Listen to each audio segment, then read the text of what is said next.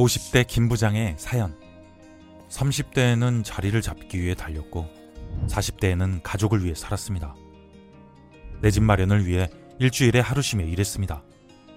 회사가 1순위, 가족은 2순위, 꿈은 3순위가 되어 수십 년을 보내고 50에 서니 답답하기만 합니다.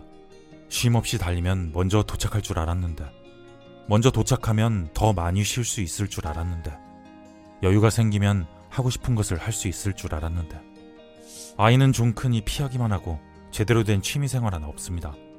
지난 시간에 아쉬움이 남으며 공허가 찾아옵니다. 내가 살아온 건 과연 누구의 삶인지 궁금합니다. 50의 바다에서 홀로 남은 섬이 되었습니다. 이 사연은 대부분의 50대가 공통적으로 느끼는 감정입니다. 나이 50은 숨막히게 달려온 속도를 줄이고 인생 후반 목표와 자신에 대해 생각해야 할 시간입니다. 인생 전반이야 부모나 주어진 환경 때문에 제약이 있었을 수도 있지만 인생 후반은 다릅니다. 잘해도 내 탓, 못해도 내 탓입니다. 그러니 지금까지의 삶이 마음에 들지 않았다면 이제는 다른 방법을 써야 합니다. 공자의 말을 전하는 논어는 2500년 동안 전해지며 수많은 사람의 인생을 바꿨습니다. 흔들리는 50대에게 논어는 어떤 말을 해줄까요?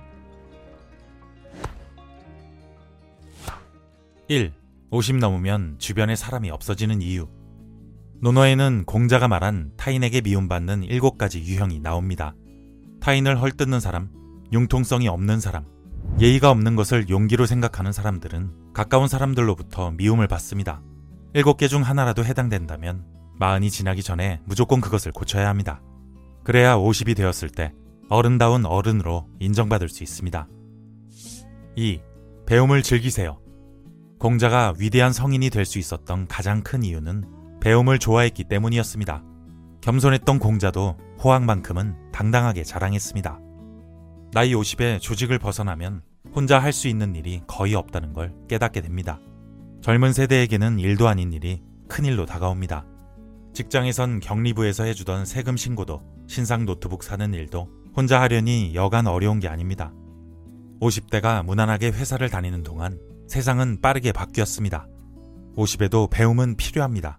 세무 신고하기, 스마트폰 다루기 같은 자팍도 필요하지만 강점을 강화하기 위한 강학이 반드시 필요합니다. 강학은 오랫동안 좋아할 수 있는 일에 집중하는 것입니다. 여행을 오래 하면 여행 전문가가 되고 고구마를 오래 키우면 고구마 전문가가 됩니다. 그렇게 인생 후반을 빛낼 나만의 브랜드를 만들 수 있습니다. 3. 여지하의 정신을 키우세요. 공자는 논어에 일관성 있게 여지하 정신을 강조했습니다. 여지하는 어떻게 하지? 하고 궁리하는 것입니다. 스스로 궁리하지 않는 사람은 아무리 좋은 직장에 다녀도 성과를 얻기 어렵습니다. 반면 어디서든 탁월하게 성과를 내는 사람들은 궁리를 거듭합니다. 어떤 사람이 어느 날 갑자기 세상에 나타난 것처럼 보여도 5년, 10년 전부터 예리하게 칼을 갈면서 준비해왔을 것입니다. 조직에 있을 때는 묻어갈 수 있었지만 인생 후반전은 상황이 다릅니다. 스스로 궁리하지 않으면 단 한 발자국도 나아가지 못합니다. 4. 외적인 모습에도 신경 쓰세요. 공자는 리더의 모습을 이렇게 설명합니다. 내면의 바탕이 외면의 꾸밈을 이기면 촌스럽고 외면의 꾸밈이 내면의 바탕을 이기면 번지레하다. 사람은 외면보다 내면이 중요하지만 내면의 아름다움에 적절한 외면을 갖춘다면 이것이 존경받는 어른의 모습입니다. 60살에 은퇴한 어느 노 교수는 죽기 전에 이렇게 회고했다고 합니다. 나는 박수를 받으며 60대 초반에 은퇴했지만 90세가 되었을 때 후회의 눈물을 흘렸다.